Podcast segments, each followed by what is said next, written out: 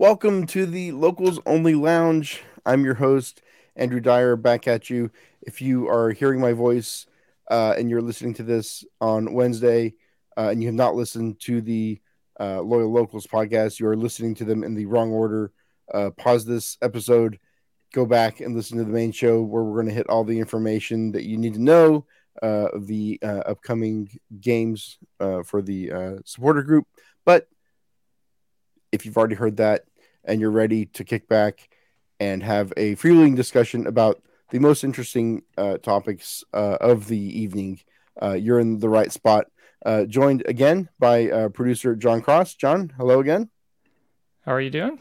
Happy to Great. talk a little uh, a little more about soccer here. I think we're going to talk some soccer. We're going to talk some soccer TV shows maybe some TV shows, Star Wars. Oh my gosh, it, we're getting into it. And um, our our guest uh, Ken Gartin. Ken, closer.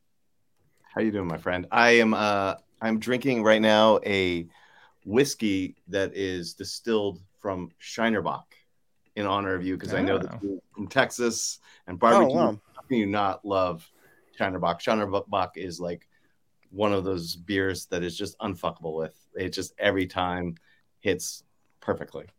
You know, when I was uh, underage drinking, that was like the beer that like I thought was like craft beer. Like that was what like was craft beer to us is like if if you had Shiner instead of like Bud or or, or Miller, like right. Oh, oh, you you're sophisticated. You've got sophisticated beer taste, man. Wow, you you had six dollars for that six pack. That's incredible.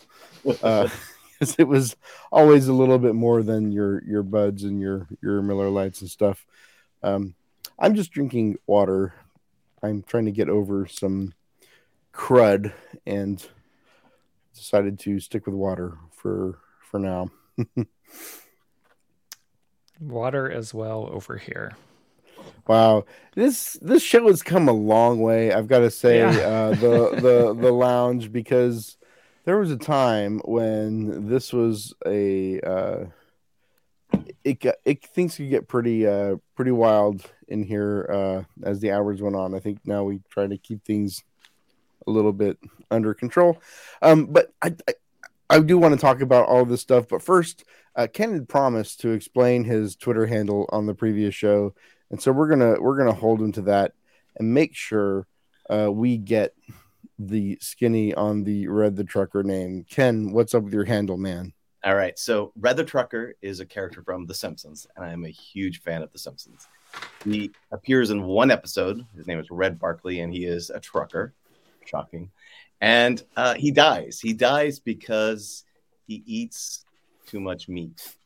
Now, the irony of myself being a pescatarian who drives a hybrid vehicle, I went on the Simpsons message board and I was trying to think of what would be a funny name to uh, you know, put myself out there as, and it's kind of stuck. And now it's uh, my handle on Instagram and Twitter, and it's just kind of a fun thing to talk about, or a character that basically is no longer with us. but you are still with us.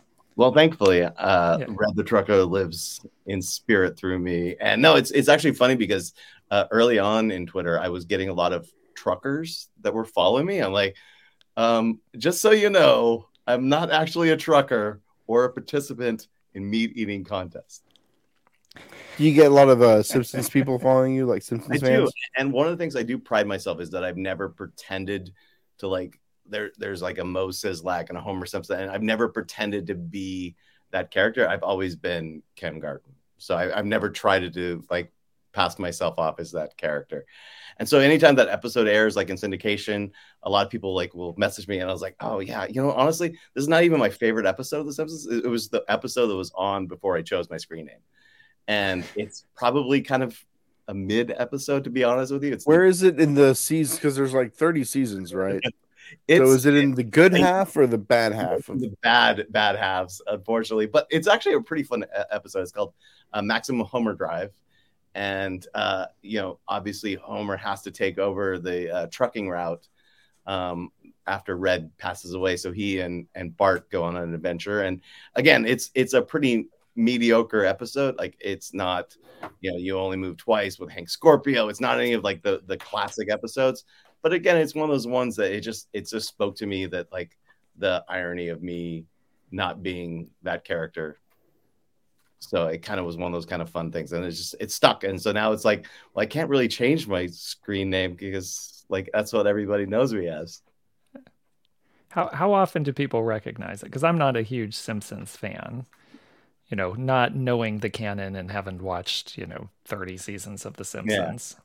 So I, I do have the Simpsons avatar in in you know to for display and everything else like that. So uh, every now and then somebody's like, "Oh yeah, there's that one episode, right? The one where uh, he's mistaken for Tony Randall, uh, who apparently also uh, uh, competed in the in the meat eating challenge and uh, and has his picture up in the wall as well.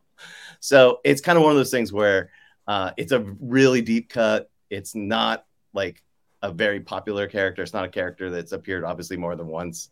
Um, but it's kind of one of those things where it's like if you know, you know. yeah.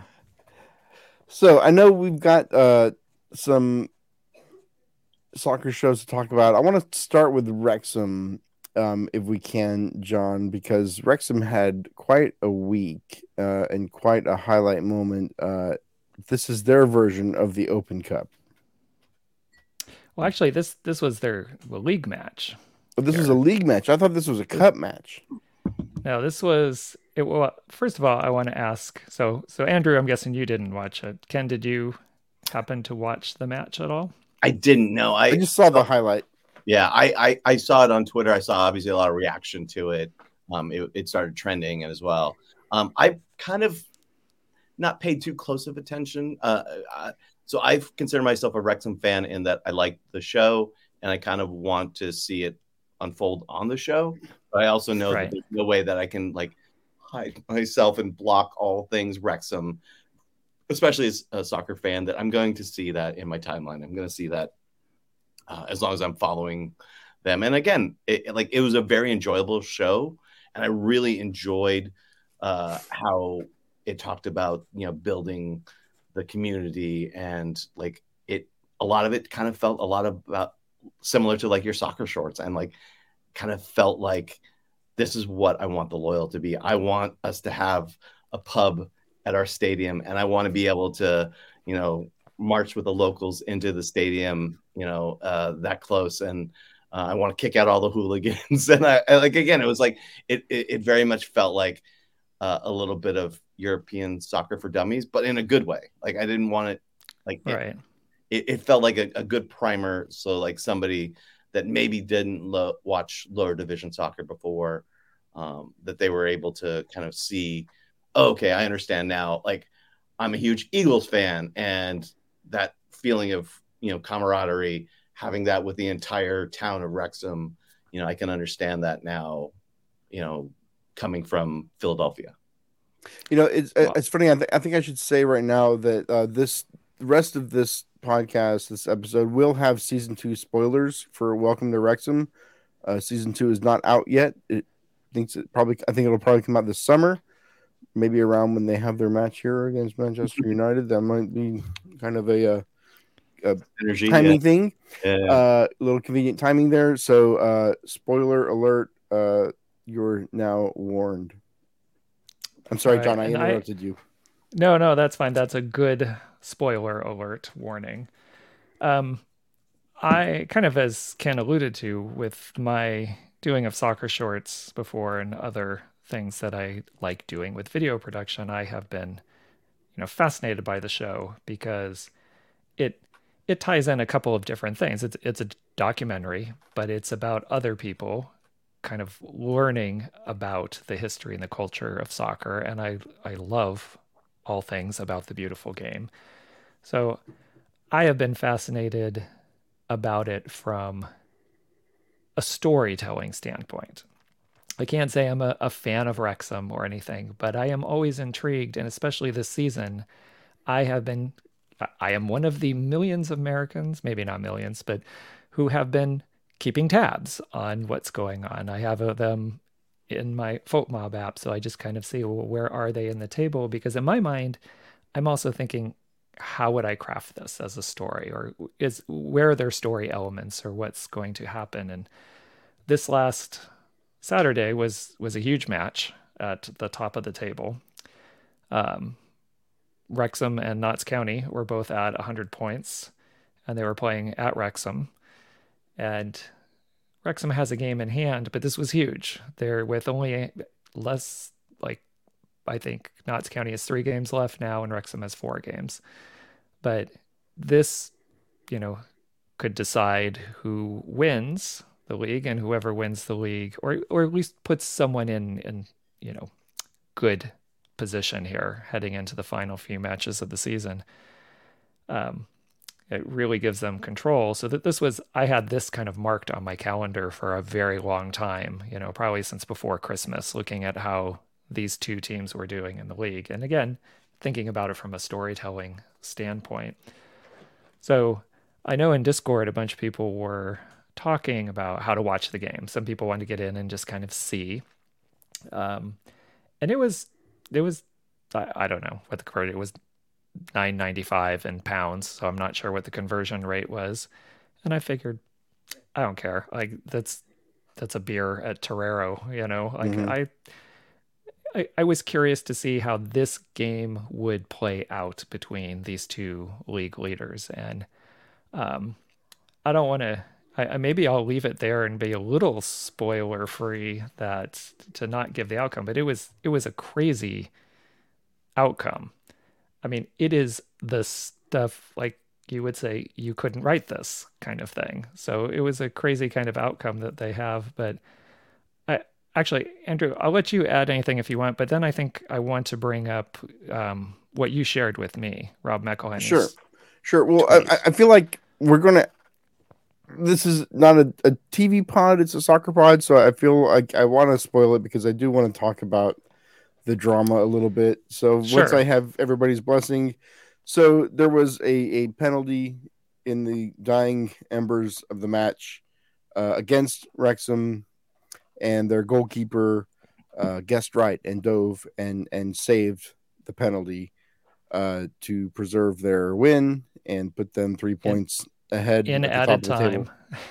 so uh, this was just incredible, and you see the camera go, and uh, there's Rob and uh, and Deadpool. They're both there, um, going crazy. And uh, the reaction that I saw on Twitter um, you know, partly because of who I follow on Twitter, was like, this could never happen in in America because we don't have pro rel. We don't have this here. We don't have that that those stakes in our lower division soccer.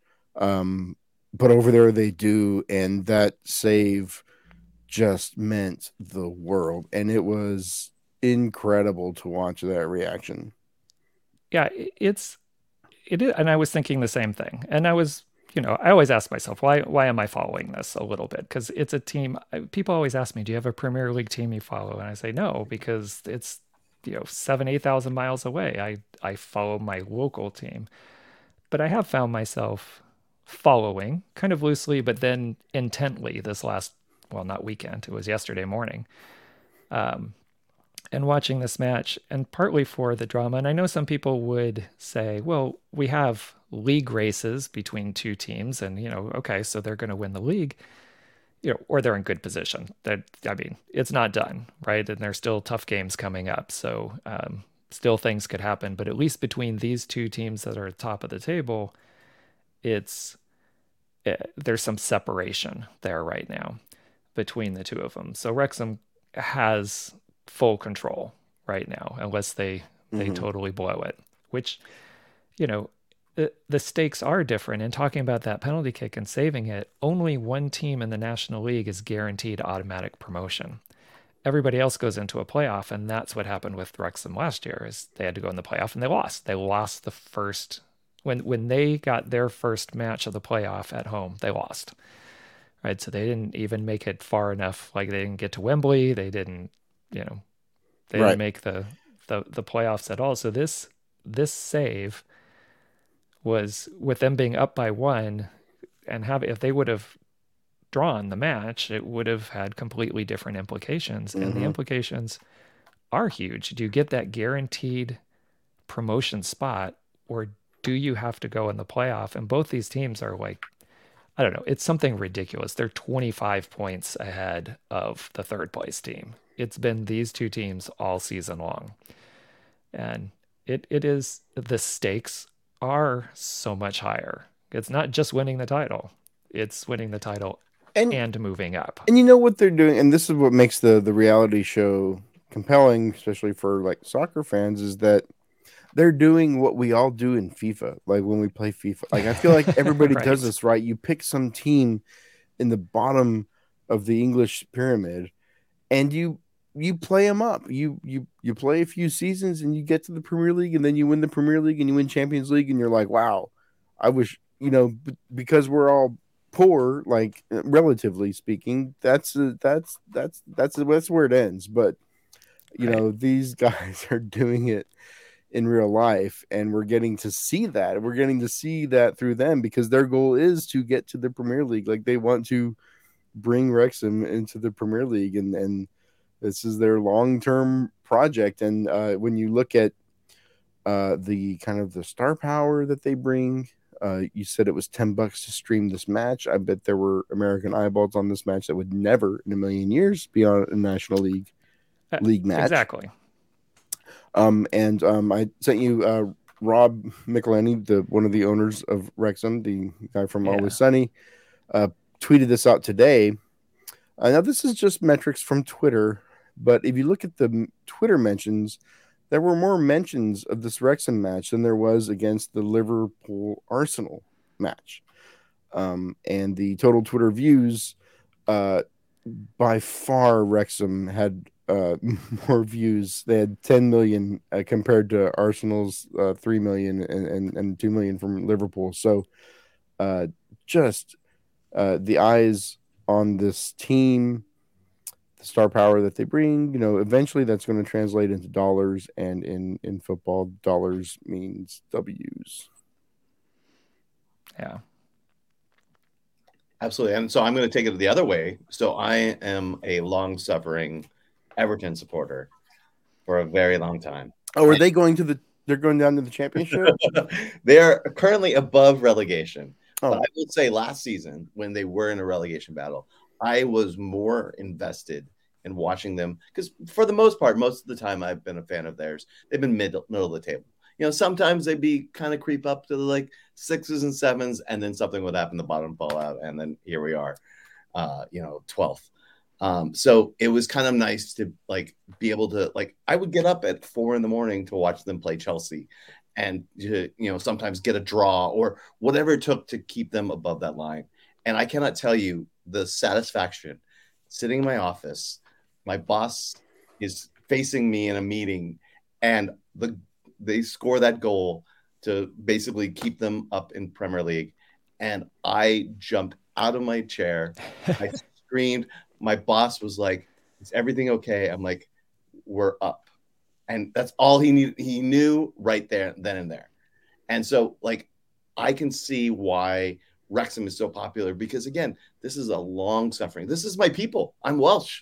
So these, these are my people that they've basically been watching this team and just, you know, not having any success and staying at the very bottom of this of this unfortunate pyramid.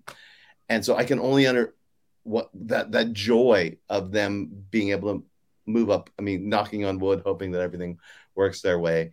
Um, the fact that they're going to take a U.S. tour, that they're going to play here in San Diego against Manchester United, like that's that's like the Dallas Cowboys of you know of you know the Premier League. Like that's the I think Cowboys tickets are cheaper at this point. But like they are like the brand name that like everybody knows Manchester United. Um, Mhm. and so it's one of those things where it's like it's awesome to see that story coming to fruition. And again, they spend a ton of money and obviously like TikTok is their you know kit sponsors and all these like you know like money is being infused into the club, you know, obviously because the owners have money. Um, and so it feels a little bit weird. And so I'm trying to not consider it a reality show like you mentioned, but like try to like what would it be like if you know uh, a, a, a billionaire came to San Diego and wanted to promote the loyal into MLS? What if what if the owner of the Padres all of a sudden spent started spending their money on good players? What would happen if if that that's kind of what uh, what it is, right? Dare to dream. Yeah. Dare to dream. okay, so um, yeah, I, I am looking forward to uh, both that match at, at Snapdragon uh, and of course season two of Welcome to Wrexham, and I hope they do uh, get promoted. But um, I think we wanted to. Actually a big announcement this week uh, that there's going to be a Gold Cup match at Snapdragon in July, which is pretty exciting. Um, obviously, the draw happens this Friday. Yeah, yeah. I'm trying not to get. I'm trying not to think about that until we know who's coming, because of course it's, it's great. But if it's like, if it's not like U.S. or Mexico, like, eh, not too. Well, the, the rumor is it's a semifinal match. We'll we'll find out what it really is once Right. they do Which the draw. But that that's would been the rumor. I would I would feel like the semifinal would probably include one of those two teams. I would think so. Yeah. Well, assuming they make it right, right? But yes, I'm sure I and I would my Man. gut would tell me it's probably going to be what they think would be the Mexico side of the bracket because they'll arrange the Gold Cup to try to make a US Mexico matchup. Final, right? I mean, they do it every time because that's the big money maker. So I if was- both those teams That win stadium is not big enough for do- that to be. I, that was what I was gonna say. Like, I hope we get that pre-sale for the loyal because, like, Well, Yeah. but that would be for the final. So this would be one of the semifinals. Yeah. The right. So semifinal on the Mexico side of the bracket, though, right? That's what oh, you so. Probably. the draw happens on Friday, so we'll find out for sure then. Mm. right. Yeah. So yeah, I don't know. I mean, the Snapdragon ain't big enough for Gold Cup semifinal. It, it ain't. I mean, it's a new stadium, and uh, you know we're all going to try to get tickets, but that stadium is not big enough for that game. Yeah. I mean, who knows? Maybe it'll be the U.S. side. We'll see. If it is Uh, the US, I think that's a perfect venue and size for a US match. But Mexico will be a shit show, and I I'm just thinking about how hard it's going to be to get to U.S. or Mexico. It's going to be, it's going to suck trying to get tickets. And I think Right. Snapdragon goes through Ticketmaster, right? We all went through this with uh, Wrexham, yeah. Liver, uh, Wrexham, and uh, Manchester, the the other Manchester team. Dynamic pricing. Uh, yeah, it's it's. I'm just, I'm. You know what? I was told that I'm too negative, so I'm gonna not dwell on the negative. Well- God, Ticketmaster sucks so bad. Yeah. I agree. Uh, I also have heard rumors of another European team potentially coming in the summertime. A bunch of them are coming. Yeah, I I haven't heard which in particular might be playing at Snapdragon, but I don't think it's a Premier League team. And I think that's all I have to say about that. Yeah. I, there seems to be like it's now that Snapdragon has been built. It seems like we are we are likely moving forward to get our share potentially of some summer soccer, summer European, maybe South African, right? We and South American, Yeah. but They're they're finally starting to Um, realize the, the the soccer market here, and you know, you see the attendance at wave matches, you see the enthusiasm at, at loyal matches, and it's just like, okay, like we need to get stuff happening here. Are you saying that San Diego's a soccer city? city. Mm, I mean, it it's a soccer city. Uh, you know what? Uh, you reminded me. I still, I actually still have this. Uh, this, I got this from the uh, Voice of San Diego Politifest, and whatever year that was. right. So I, I held on to it because I, I, I thought this was. I mean, it's. I thought it was clever. yeah. They, um. So I guess we should. I, I'm going to have to uh, get off the pod at some point uh, fairly soon, but I think we wanted to dive into the streaming wars. Yeah, uh, I was watching a, a previous episode of the Lounge, and I, I, I, you had a pretty spicy take on uh, Ted Lasso, comparing it to the Nickelback of TV shows. Yeah, I said they're the Nickelback of TV shows. Yeah, like Wow. m- strangely popular despite being terrible. Okay, uh, that's an interesting. I mean, I don't know how many Grammys Nickelback won, but uh, Ted Lasso Oh yeah, Emmys. So that's they got they won an Emmy for best comedy, which is crazy because it's not funny. It's not a funny show. It's not funny. I mean, I mean, it's it's it's amusing. You know, it's an amusing show, but it ain't it ain't curb your enthusiasm. It, it won over it won over like very like funny shows, um, which I feel like it won for other reasons other than being like the funniest show because it's not funny. You watch that Christmas episode, it ain't funny. It, it's really uncomfortable. Like it makes you uncomfortable when you watch it, and you're like, So, I, I- you, by the way, you said the magic words because Curb Your Enthusiasm is absolutely the funniest show on television ever, period. But it's also makes you feel very uncomfortable at times. And you're like, oh, God, that Larry David, what an asshole. I fucking hate that guy. And then you're like, oh, wait a minute. He actually made a point that I agree with. Wait a minute. no, I, I identify with Larry. Oh, yeah. Larry I David. identify with him. Yeah, yeah, yeah, for sure. Uh, but like when the first season of Ted Lasso came out, it could not have come out at a better time. Obviously, we're deep in the pandemic. We were stuck in our homes. It was graded on a curve. Exactly. It was And graded on a curve yeah, because we were all depressed and sad, and it was 2020, and things were terrible. There were, you know, uh, social unrest. There were uprisings. There was uh, police violence. There was uh, these the rise of these hate groups and these people marching through streets and, and like there was a lot of negative things going around right? So you know a a a, a saccharine kind of uh, uh melodramatic uh pseudo comedy show with a, a folksy uh mary sue or a male version of a mary sue character you know was very appealing.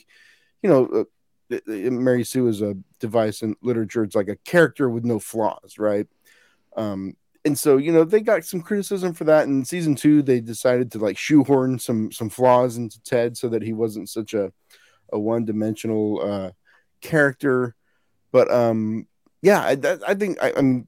These are the issues that I have with with the show. I wish it was more about soccer than it was about um his folksiness.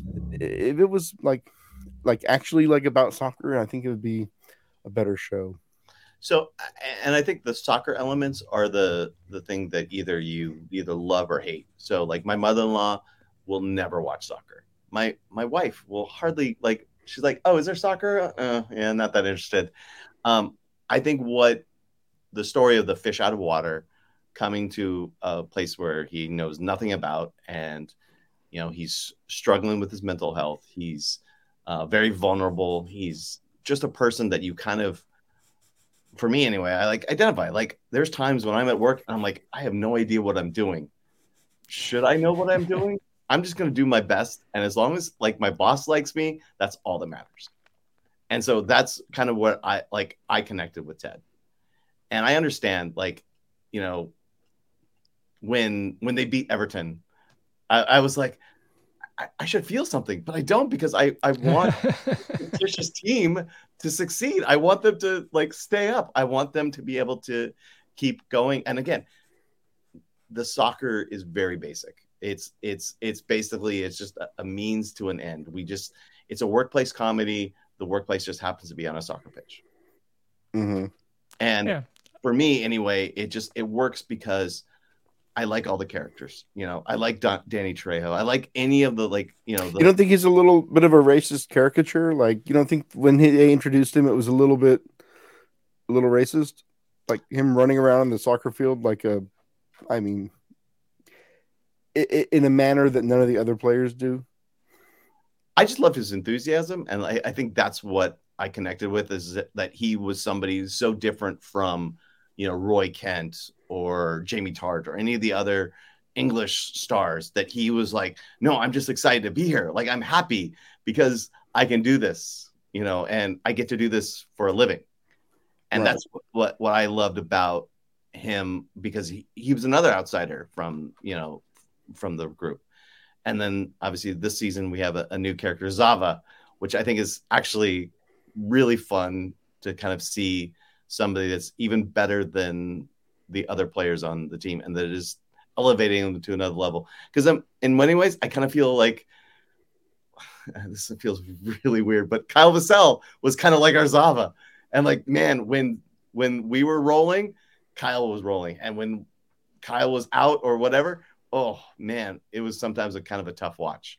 And so like like that was the way I was kind of like viewing it as like, oh my gosh, Zava. Like, can you imagine if we had a Zava? Uh, you know, what is our what is what is it going to take to get the uh, USL? Is it Damus is our, our Zava or like I don't know what is what is the USL version of Zava?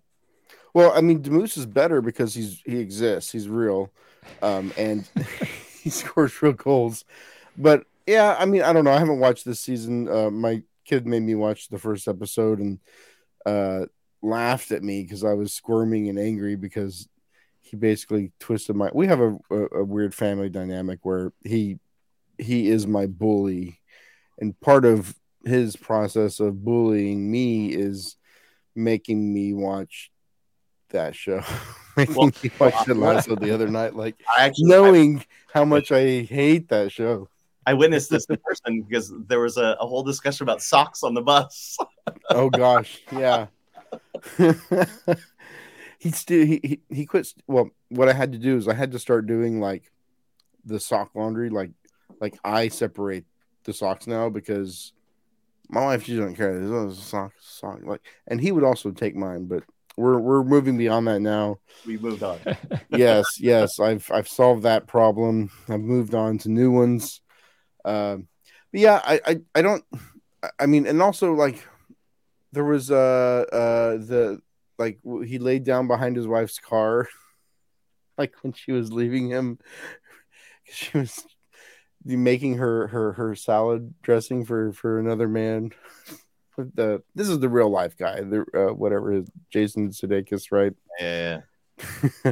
oh, I shouldn't laugh at his misfortune, but I don't know. It a lot of his things just when I the the glue on mustache and the I'm just like ah, I just I don't know. It and it also takes me back to 2020. It feels like a 2020 show. It feels like a pandemic show, right?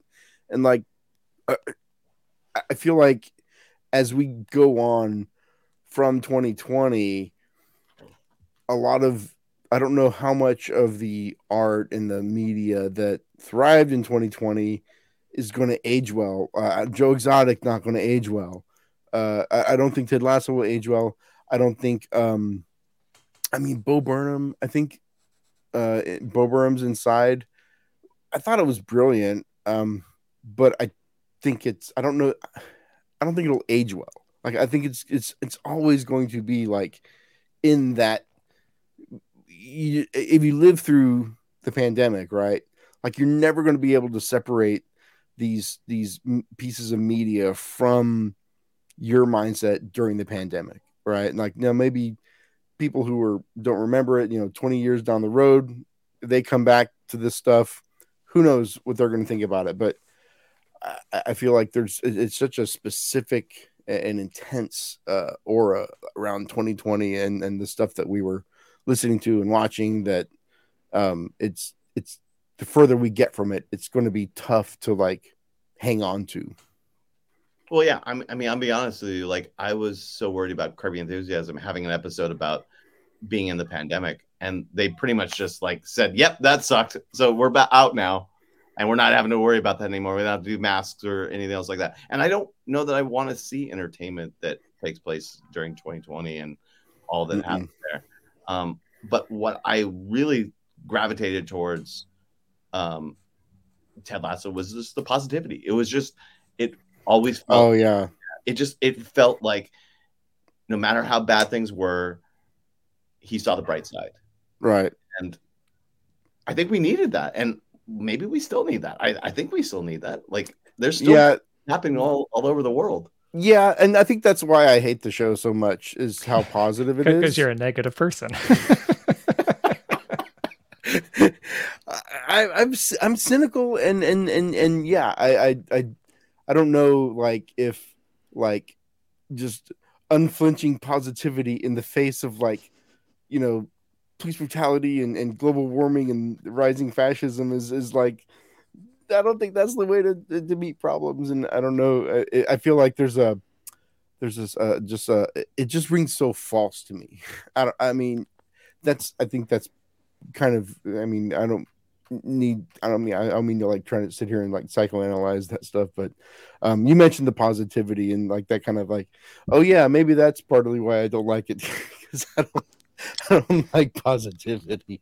Andrew, I'm gonna give you the biggest hug in 109 together next. No, so I mean, here's the thing. Again, um, I, I think Tad Lass, Lasso's um, strengths are uh, shining a light on mental health. And I don't know if you watch Shrinking at all. It's also on Apple Plus TV or TV Plus, whatever the angle there is. But um, I, I think there's something to be said about being able to say it's okay not to be okay and it's okay to be have negative thoughts in a world that's surrounded by positivity and that's you know people were saying that to nathan fletcher and look what he did like he took advantage of all of this goodwill towards mental health i'm sorry to bring up i'm you know well, what apparently there's some uh, an opening in mts so uh, i don't know all right so let me uh, go ahead john well I, I was gonna kind of change the direction just slightly here. So if you have a comment, go ahead first, and then. Well, I was going to say I really like um,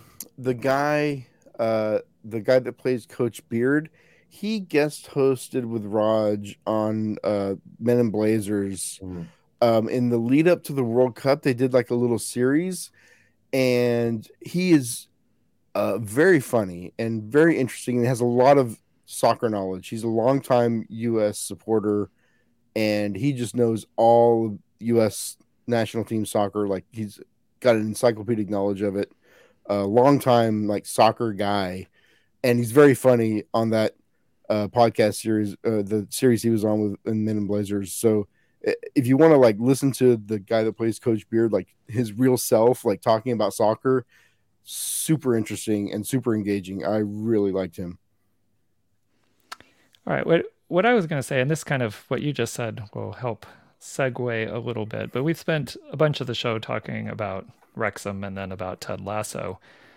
And I'll go with you first, Ken. What do you think is possibly the bigger implication in terms of our soccer culture in this country, in terms of maybe viewership or numbers or people supporting their local team? Like, do they have any effect? Will they have any effect? Because clearly, the the Wrexham team, even though that's a reality show, but it's brought to us by you know some big stars. You know their their investment in the team. There there is that whole separate story that has made people aware of Wrexham that would have never ever followed a team in the National League.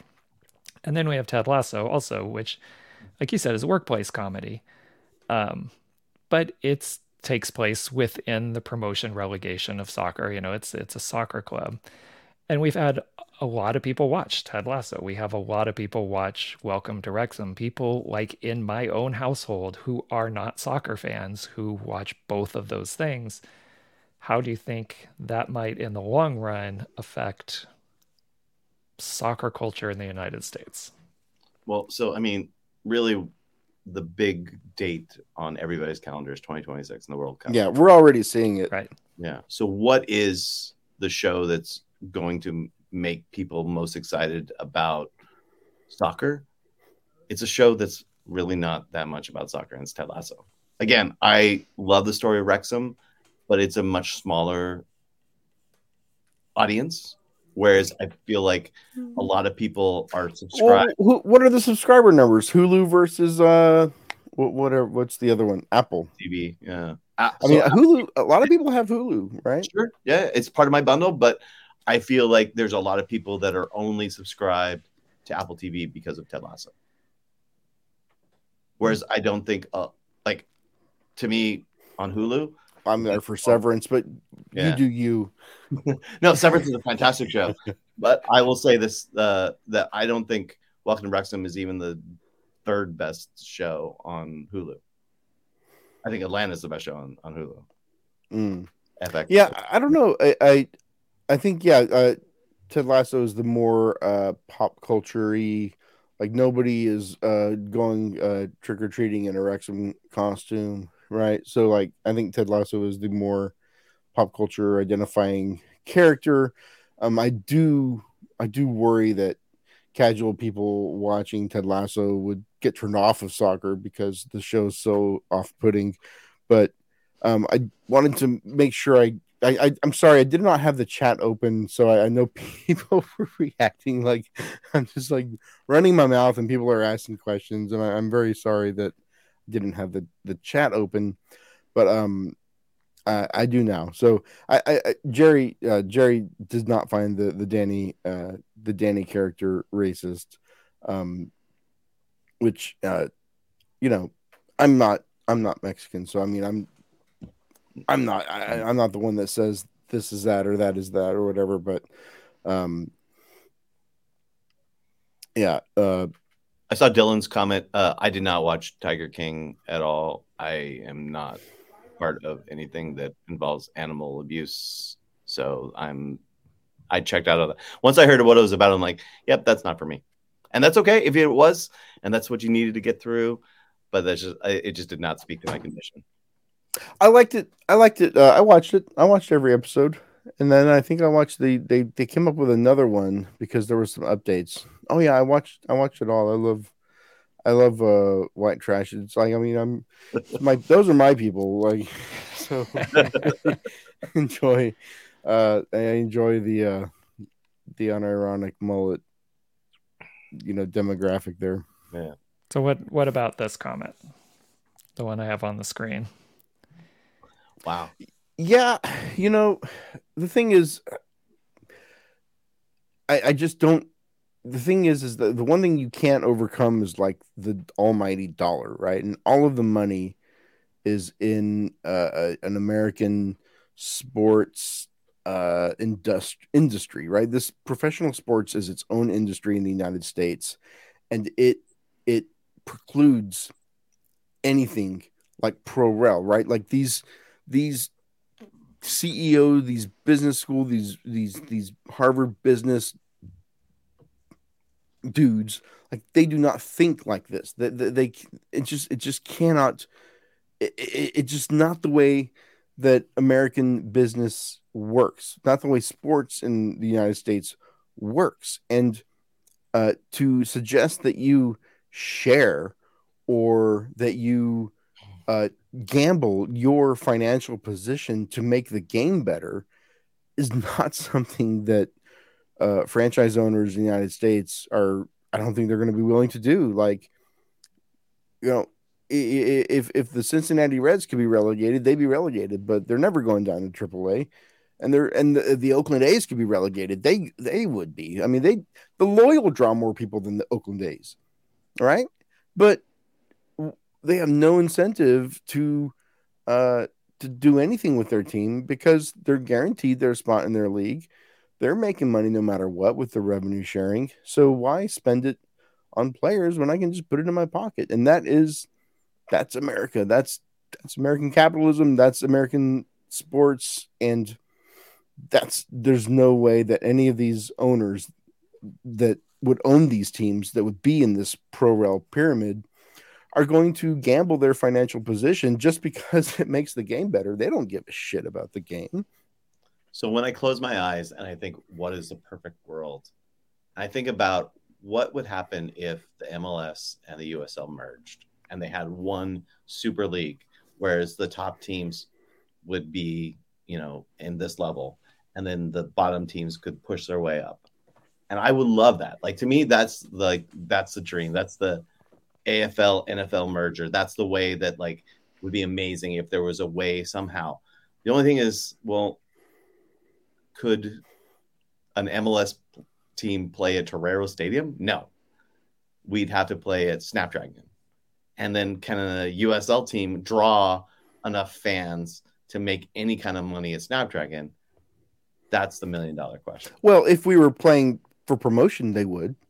I mean, Wrexham plays in a league not as competitive as USL, and you look at their stadium. Look at what they draw. Look at what look at what the second division and third division teams in the EFL, look at their stadiums. Look at where they draw. Look at where Sunderland plays. Look at how much.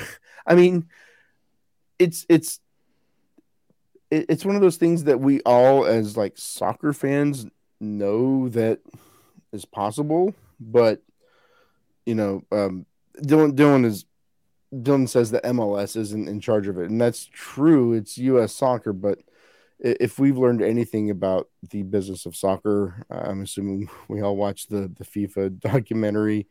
Um, these U.S. soccer, all these people are all, I, I don't know. I don't want to say anybody is one way or another. Nobody's been charged with anything, but I, I don't have a lot of optimism for the interest of the fans and, and what's good for the game to, to prevail. Uh, uh and I'm just, I, I, hope I'm wrong, but do either of you think that there's a chance?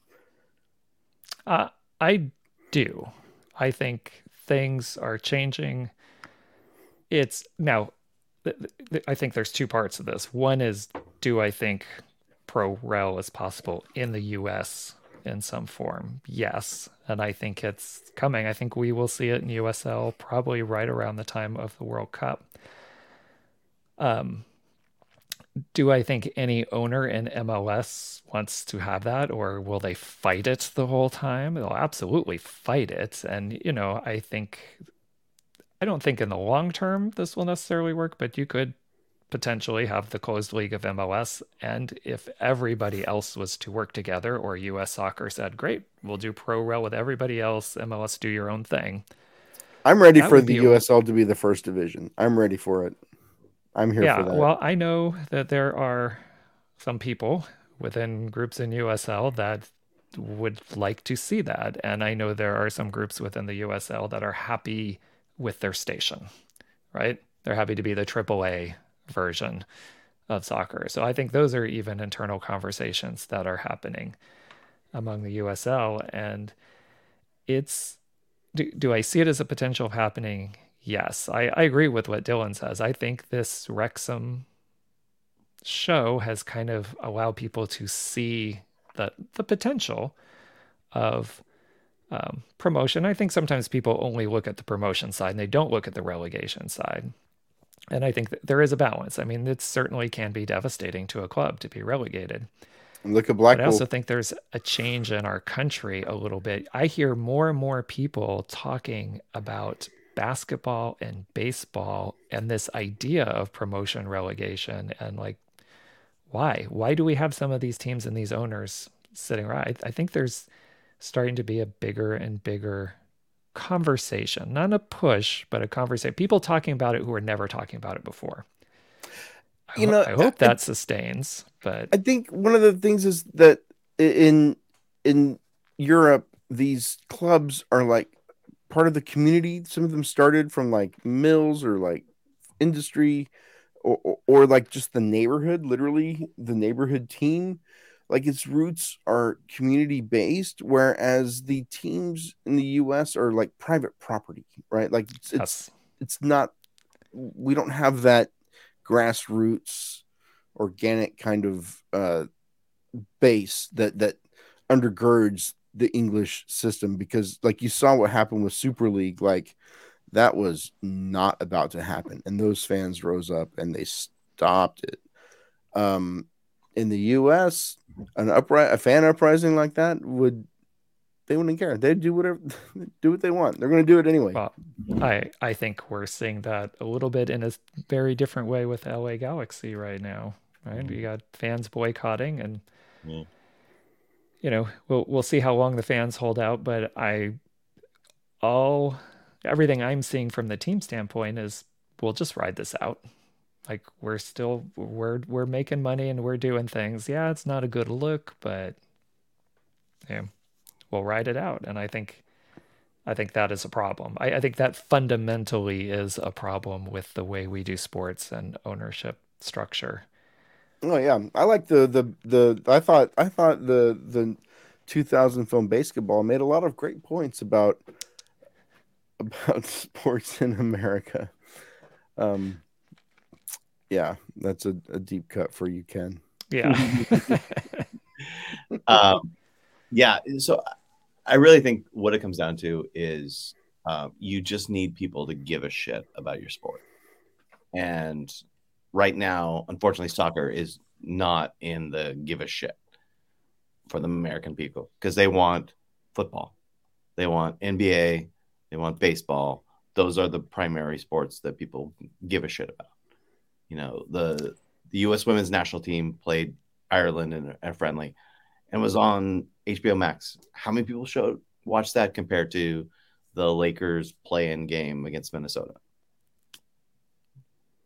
Well, that game was on TV. Yeah, Yeah, it's you know, it's the the thing is is that it's it's and, and this is soccer's always in this position where it's like uh it's growing it's always growing it's getting bigger it's getting bigger it's getting bigger right? Like but it never it hasn't risen to that level of those leagues that you mentioned um, or even nhl which is like kind of the fourth uh, pro league right?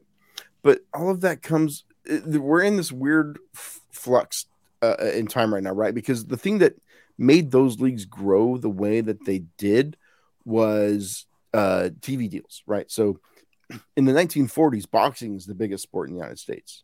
Yeah. Right. The NFL didn't exist, right? Um, uh, NBA was, uh, you know, on tape delay in the early 80s uh, for the NBA finals, right? You couldn't even watch it live. Um, but, you know, you get Jordan comes in, you get uh, Magic Bird, you get some storylines, you get some, you get a TV deal, things take off. I, I think the NFL. I remember when they signed. Uh, I was just a kid, but I was a, a dork and I watched the news all the time. Uh, but they signed a, deal with Fox. I remember when the NFL signed its deal with Fox in the early '90s, and it was like a huge. It was a big deal. It was like the biggest deal at the at the time, and it really propelled the NFL to what it is now. Because when I was a kid, the NFL was popular, but it's it wasn't like it. It's not like it is right now. It wasn't all encompassing. It wasn't ESPN twenty. I mean, I was eating lunch the other day, and there was a TV on where I was at on ESPN, and it was like football uh, uh, football day in America or whatever. And it's it's it's it's March, bro. Like it's March, and you've got uh, uh, you're having NFL shows. So anyway, I, I think my point is that those sports had certain advantages, and and that doesn't exist anymore because you don't have an audience that is just watching broadcast TV or cable TV like before. And so soccer's trying to find its streaming thing. They're trying to find this the, these platforms. Uh, it's just going to take. Uh, if they get there, they're going to have to go a different route because those routes that those leagues took uh, kind of don't exist anymore. I, well, I, I do not want to extend this because I know we're we're um, getting ready to wrap up, but I do want to maybe put on the table for next time because today was the launch of the Golazo network, mm. 24 hour station. Very interesting, a lot of the things that they're doing, and could be a huge game changer. So again, I'm just going to table that one and throw it out there. But I want to I want to talk about that on the next on the next time we get in the lounge and see if we can get. I heard it. I, I watched the. City game because um, I don't know if you saw this, but Man City beat uh, Bayern Munich three to nothing. Um, just a dominant, crushing performance um, by uh, a, a screaming, uh, uh, just an incredible goal by Rodri. Um, Haaland scored, and uh, Bernardo Silva, I think, also scored. Just uh, incredible, incredible goal. Uh, but anyway, yes, they won. Um, in this broadcast, it was mentioned that uh, Golazo was starting because uh, Paramount Plus has uh, Champions League. I haven't seen it yet. I haven't watched any show yet. I, I but you just reminded me that I need to, and um, yeah, that would definitely be interesting to to come back and, and report on what is is it any good? I mean, it's a lot of I did, time to and I think it's going to be a game changer. So I But we'll give it a week. I, We'll I- give it a week and come back and talk about it. yeah, I All follow the Twitter account. I I uh, am a Paramount Plus subscriber, mostly for Star Trek, but also The Wave and NWSL. Um, and of, oftentimes there's a championship match or something that I, I am interested in. So it's like kind of nice to have that soccer option in my in my repertoire of too many streaming services and cable and everything else. So yeah. All right. Well, I know it's 9:55. We're trying to get out. Um, I, I do want to do throw out just a random toss-up question to Ken because we are we were talking streaming. We didn't get to it. Uh, I have not watched a single episode this season. Uh, Mandalorian, good or bad this year? All right. So, as somebody that's really enjoyed the animated Clone Wars and Rebels, this is an incredible season for Mandalorian. No, and so it's bad. That for my wife who loves Lizzo, she loved last week's episode. Spoiler alert. Um, for the casual viewer, probably not that interested. So I'm going to go ahead and reveal my age. I'm 48 years old. I actually saw all three of the Star Wars movies in order in the theaters. Those movies mean more to me than life itself in some ways. Um, I was incredibly disappointed and crushed by the prequels, but only because of expectations that could never have been met. And then the Clone Wars redeemed them, and to the point that 1999 Ken is very angry at 2023 Ken because he's about to make the hot take that Phantom Menace is the best prequel. And you know, it kind of gave me a point where I actually enjoyed the sequels on a level because my little nephews love the prequels so much that I could see that through their eyes. I'm like, hey, this is their Star Wars, and I can enjoy this when I only had three movies and that was it. Oh, wait, we had the Ewoks and Droids animated series. Please don't watch them on Disney Plus. They're awful.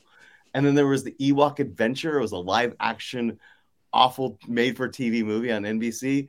Awful. Don't watch it. It's all Disney Plus. Uh, but again, it's one of those things where it's like to have this much Star Trek, uh, Star Wars coming at me and being able to like enjoy it for what it is, I can go back to that first time of seeing the Star Destroyer coming over the screen and just that awe. And I can just enjoy it. So I have my alarm set for 6 a.m. tomorrow to watch The Mandalorian's uh, episode seven. I can't wait. Is it good? Sure. I enjoy it. It's not, it, doesn't have to be perfect. It doesn't have to be Andor. Andor is a, a, fantastic show, but if every Star Wars show was like Andor, I'd have so much anxiety. I'd I, I would need to be on medication because it's so. Yeah, you know, I, I think the issue with with Mandalorian is the first two seasons were so strong, and uh, I mean there it was kind of a little bit of a episode of the week to it, uh, more so than other shows that we're used to nowadays, but uh, I think the way that season two ended was kind of perfect, and like you don't really need to. You don't need anymore, right? But I mean, it is Disney. It, it's the mouse. It's the money machine. Uh, I have not watched this season, so I can't critique it. The only thing that I saw was on Twitter because people were roasting the hell out of it was the Jack Black Lizzo scene and their wooden performances and just the ridiculous like knighting uh, in a, a, culture that has no reason to have knights. I mean, just very strange uh, wooden performances, bad dialogue. Uh, hey, um, if you were friends with Dave Filoni and he's like, "Hey, Andrew, do you want to be in an episode of a Star Wars project?" Would you not say hell fucking yeah? Oh, I don't. I don't fault anybody for yeah. taking the check. I don't. I mean, I don't fault anybody. I think it's just like, hey, I've got kids. I want. Yeah, yeah, yeah, yeah, Hey, I'm in Star Wars. Yeah, and I did like uh the Andor series. I have not watched. No, I also I think I watched the Obi Wan one too.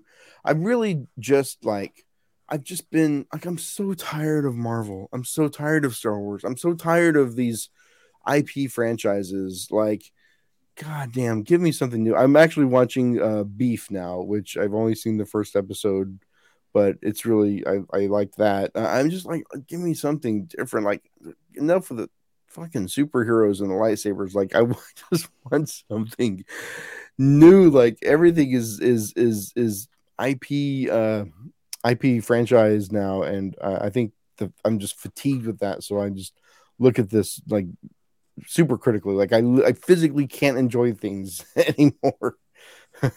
but I do. Uh, I did grow up with uh, like you, like with the Star Wars films on VHS and uh, uh, the George Lucas CGI Special Butt edition. Fest when he re-released them ahead of the the tri- the the new trilogy. Um, Does uh, your you son know- like nah, he doesn't care. I mean, he liked he likes okay. My kid liked playing uh, Battlefront. He liked Battlefront. Like he was smoking fools in Battlefront. Battlefront Two, like forget it. That's where he's at. He's not. He doesn't. He can't sit down. He won't watch a whole movie. But um, you know, the acting has always been a little wooden and bad in these films, and um, the I think the the the trilogy, the the prequel trilogy, was some, some of the worst performances of of all of that, and uh, if, you're grading it on that curve, then it might be a little unfair because these are movies for children, and you kind of have to remind yourself of that every now and then. Um, the and the fandom, the toxicity around the fandom is off-putting. Uh, the the ubiquitousness that these things are just everywhere. Like it's not geeky to like Star Wars because like everybody likes Star Wars. Like it's as mainstream as it gets, you know.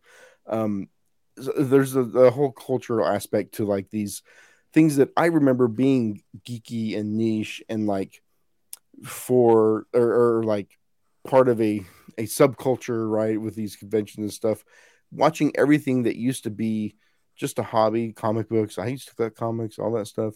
Watching it all become the culture is very strange to me. It, it's it's not geek culture or nerd culture. It's just the culture. You go to Comic Con and it's like you want to vomit because it's like, oh my god, there's a 50 foot tall transformer, inflatable transformer in the parking lot. Like, you know, they're just repackaging our, our childhoods and selling it back to us. So that, that's, I know John is John wanting to tap uh, out. I think at this yes, point, John, are, are you a Star Wars fan or I am, yes, yeah? Um, but not not a Red the Trucker Star Wars fan.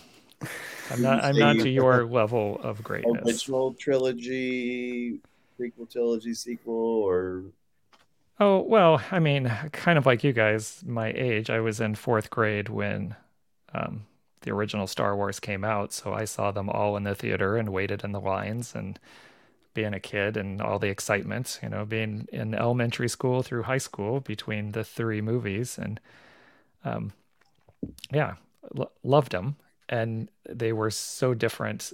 The, the theater experience of seeing the original Star Wars and you know, we don't have the giant theaters anymore, but seeing it in a giant theater with more than a thousand people.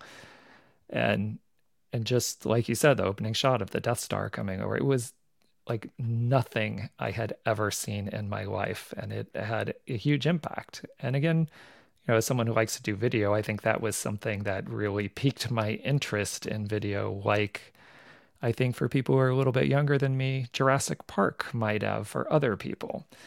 You know, the special effects were amazing, and uh, yeah, I always have a soft spot in my heart for those. Didn't really like the prequel trilogies. Enjoyed a couple of the the last three that were done.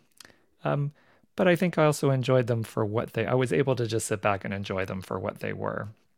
You know, and frankly, episode seven, I guess it would be, was basically episode four. It was just funny how they were very similar in storytelling, but I, I think also as I get older, I'm less critical about some of those things and just enjoy them for what they are. so Andrew, this is your future. Where we are going to be less cynical in the future. Uh, I that's good. honestly in 1999, I could not have hated the Phantom Menace more. I was so Yeah. angry. I wanted to like Oh, bro, I saw it opening day, man. same, yeah. And I was just, I was so like, I felt betrayed. I felt like everything. And then I realized like, none of this really fucking matters. It's a Star Wars movie. This is a Star Wars movie that you've been waiting for for so long that no matter how it was written or how it was acted, it would they were never going to meet your expectations because you had basically decades of expectations waiting for that. You had playing in the backyard with your best friend of like, what would happen? You know, how did this all happen? And it could never have been as good as what you you had in your head. Yeah, exactly, exactly. Yeah, I, I never I saw I didn't see him in the theaters. I was uh, too young. Uh, I was born in '79, so I missed all of them in the theaters. Um, but it was still like I was more in like the hand-me-down Star Wars toy age. Like I had a lot of hand-me-down Star Wars toys. None of them they, they were pretty much out of stores by the time I was like that prime toy age. but yeah, it, it, it's it's uh it, it's just the way that like the whole industry works nowadays of just like reaching back into you know the the dominant economic like the dominant consumer demographics childhood and like bringing that stuff back. So like in 10 years you're going to see a bunch of stuff for uh people who you know were kids in the the mid 90s and early 2000s and, and then that's going to be the dominant culture because they're going to be that demographic it's just just this cycle of uh regurgitating uh just released two scream movies in the last year right there you go. There you go. And then Netflix has these shows, and I I used to watch them, and I'm like, you know what? I'm I'm not going to play this game with Netflix anymore. But like the movies that made us, the toys that made us, like just pieces of content that are kind of interesting. Like, but like it really is literally just TV shows about this crap you were playing with when you were six.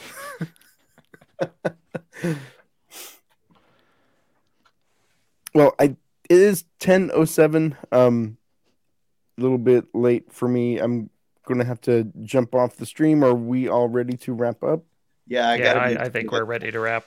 I gotta go see Ted Lasso. So uh, yeah, yeah. all right. So, um, uh, Ken, where can people find you? I'm on Twitter and Instagram at uh, Red the Trucker. Also, I'm going to do a shameless self promotion. Uh, I put this out on Twitter and Instagram. Uh, what I'm trying to do is I'm trying to basically spread the love of uh, the loyal, and I'm trying to bring somebody new in to every match. And so I'm three for three right now. I brought a friend Darren, a friend of Michelle, and I brought a friend uh, Mary last week.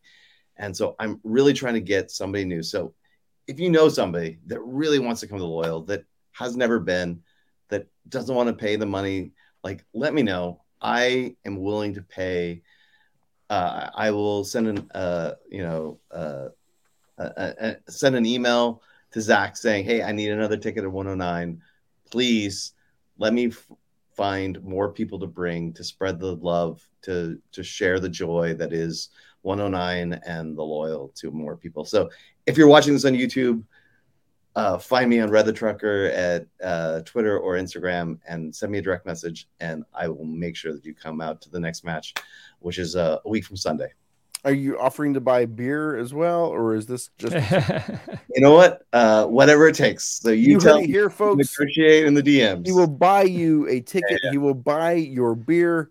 Uh, he will get you the uh, the lemonade, anything you want in Torero on Ken. You've heard it here. You can subscribe to my OnlyFans for free, 50% off all the feet pictures you could ever want. awesome. Uh, John, where can people find you? Um, you can find me at John Cross on Discord. And I just want to quickly say to Ken, Ken, I think that's awesome what you're doing. Anyway, I know you started doing that. And I think, um, you know, I have two season tickets and sometimes I'm there on a media credential, so I do give up my season tickets to some other people or maybe do a transaction there in the Discord and I might uh, see if I can match what you're doing and try to try to see if we can get some people get some new blood in 109 as well. So you All got right. me thinking about that as well on my tickets end, and beer on John and Ken. What yeah. a deal! if you stayed to the end of the lounge, you what are wrong with you or like yeah. Listen, free tickets, free beer, lemonade. Uh, it's a it's total package. hit these guys up. Uh, we're all on di- on the Discord. Uh, you don't have to be uh, a paid member of the locals to access the Discord. Um, free members also get access. So if you're not a member, join, get in the Discord, join these conversations. They happen 24 uh, 7. Uh, check out um, our other Bum TV uh, media products. You will find the Bums Breakdown tactical show on your feeds tomorrow. Um, and uh, keep an eye out for the interview show, which will be returning um, after this week. Uh, I'm Andrew Dyer. Find me on Twitter at Andrew P. Dyer. And uh, thanks for uh, spending time with us. We'll see you all next week.